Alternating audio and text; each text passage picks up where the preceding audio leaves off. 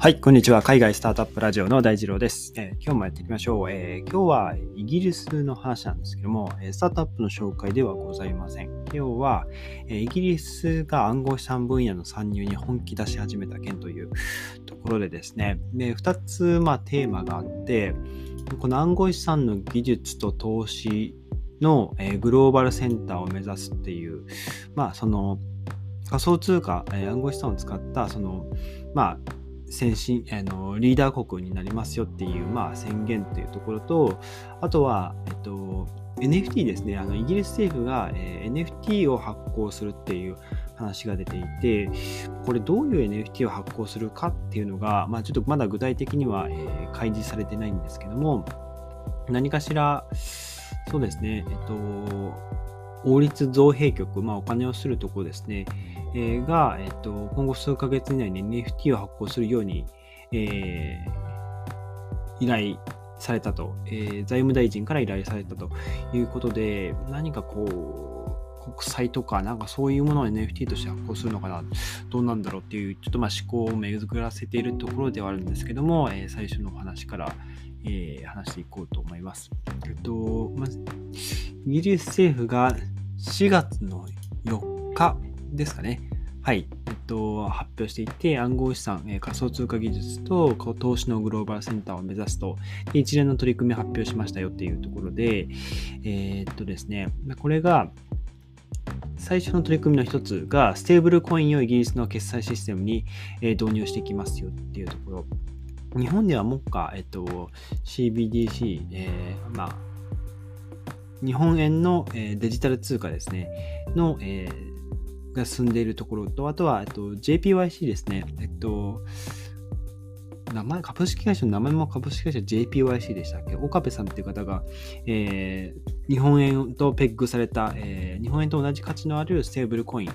の、まあ、その普及をしていると思うんですけども、えイギリス政府は、えー、まあ、いち早くステーブルコインをイギリスの決済システムに入れてきますよっていうところで、えー、ユーザーあ、えっと、消費者ですね、消費者は安心してステーブルコインによって決済サービスを利用できるように、えしていきますと。で、さらに政府はステーブルコインのために、ための世界有数のその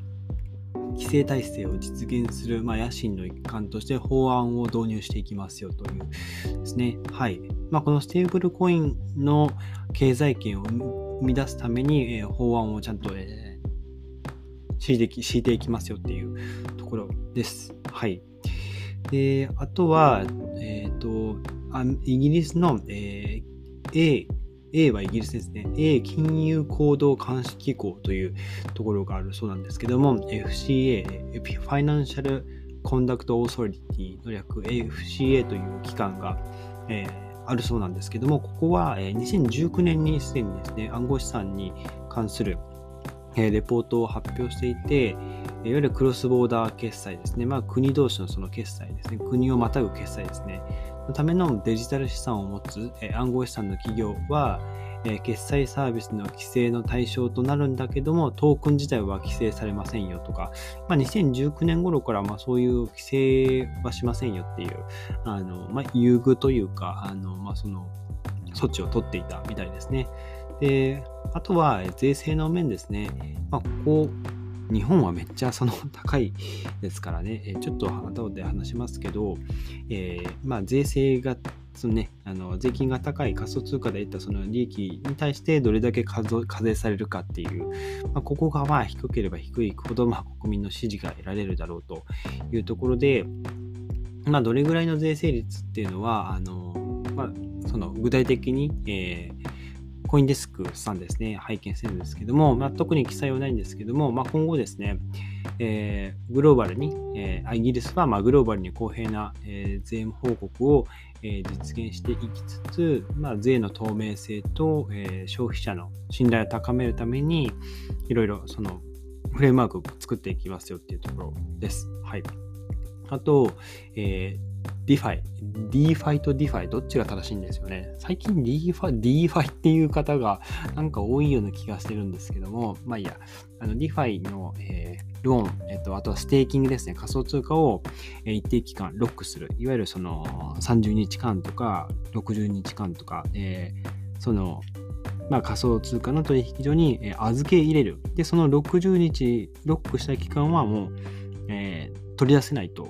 いうところで、その仮想通貨の取引所に、えー、いわゆる流動性ですね、えー、ビットコインなのか、イーサリアムなのか、あるいはまステーブルコインなのか、そういったものを、まあ、基本的に仮想通貨の取引所、まあ、いわゆるその DeFi の取引所だと、えー、あイーサリアムとステーブルコインを、まあ、そのペアにして、えー、預けておくっていうと、そのペアにしたもののトークンがもらえたりとかっていう、まあ、その仮想通貨の取引所に流動性を、まあ、あの提供するってよく言いますが、そのユーザーさんがその仮想通貨の取引所にお金をこう預け入れないと、そのまあいわゆるスマートコントラクトですね、その DeFi の取引所で、えー、まあ、決められているコードですね、これだけ預けたらこれだけ、えー、通貨が増えますよっていう、そのまあシステム軸体が動いていかないと、はい、まあ、お金の元なる源泉がないと、え、動かしようがないっていうところですね。まあ、ここを、まあ、えー、仮想通貨同士をペアにして、えー、まあ、預けると、一定期間預けるというものですね。まあ、こういうものがステーキングですけども、えー、イギリスの財務省ですね、え、そういうステーキングの取り扱いとか、え、におけるその税制面ですね、え、まあ、ステーキングでいくら稼いだらいくら課税されるのかとか、まあ、そういったところ、具体的な問題を、えー、解決していきますよっていうところですね。はい、あとは、イギリスの投資ファンドが、えー、暗号資産を、えー、ポートフォリオ、要はその会社の資産として、えー、暗号資産、まあ、えっ、と、テスラがビットコイン買ったりとか、あとはペイパルがビットコイン買ったりとかっていうのが一番、え、有名なニュースだとは思いますが、まあそういったところですね、え、まあ暗号資産を自社の、えー、資産、ポートフォリオに含めることを妨げるっていう、まあ、規定を廃止する予定だと。要は、えー、まあビットコインとかで資産を持っていても OK だよと、えー、するっていうことですね。まあ、その規制を今撤廃していきますよっていう話ですね。はい。規制緩和の 話ですね。はい。というような形。あとはですね、えー、まあ、もう本当政府全体がですね、えー、規制の次のステップを検討していくのに、クリプトアセットエンゲージメントグループと名付けた、まあ、業界団体を、まあ、設立していって、もう本当閣僚がいっぱい集まって、イギリスの閣僚がいっぱい集まって、えー、多分中央銀行、イギリスの中央銀行ですね、イングランド銀行とか、まあそういう、まあ、えー、暗号資産分野のその企業の幹部ですね、が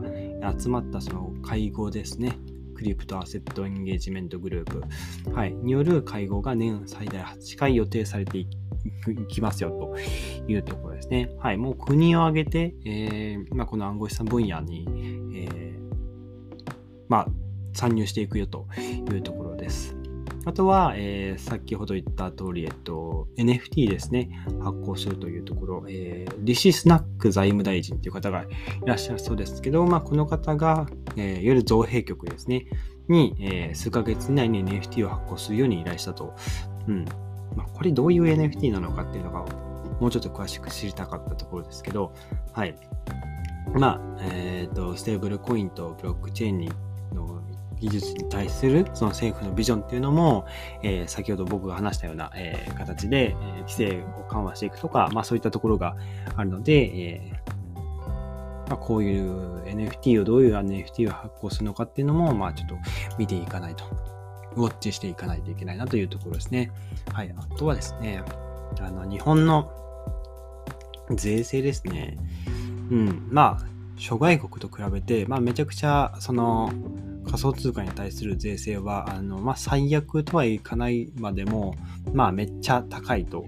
いうところで、えっとですね、仮想通貨の利益は、まあ、日本では、まあ、ほとんど報告されてないんですけども、えー、いわゆる雑所得に該当すると。で、最大55%っていう、めちゃくちゃ高い税金がかけられる。まあ、ね、半分あの下手したら半分以上、えー、取られていくと。一方、株のトレードは、えー、20%の課税しかかからないってとこで、うん。まあ、この規制、なんでこんなに規制がガチガチに縛られてるのかっていうのが、うん、謎ですよね。はい。ちなみにですね、他の国は割と、シンガポールとかは結構いい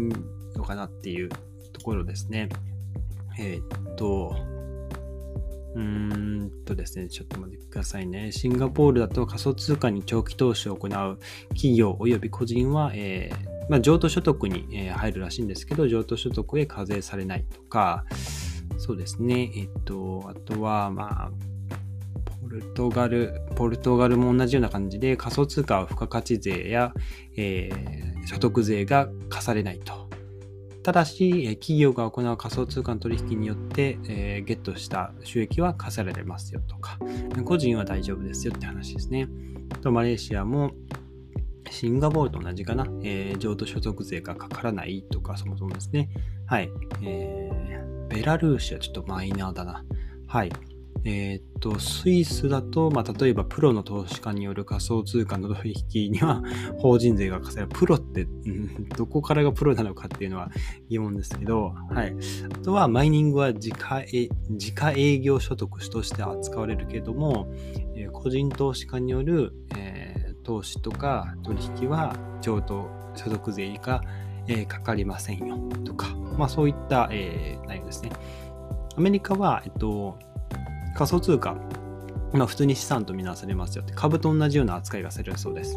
で、仮想通貨を買って1年以上こう保有していった場合は、えー、まあ最大20%ですね、の範囲内で、その所得のレベルに応じて税金が、税金が課されるという形ですね。なんか、他の国は割と譲渡所得に当たるみたいですね。はい。日本では、まあ普通に雑所得、この雑所得の中に、あちょっと、うろ覚えですね。すいません。雑所得の中にこの、えっと、譲渡所得、え譲渡課税か、が入るのかどうかっていうのが、うん。ちょっとあの、僕も記憶が曖昧です。申し訳ないです。はい。というような感じで、日本はですね、マックス55%、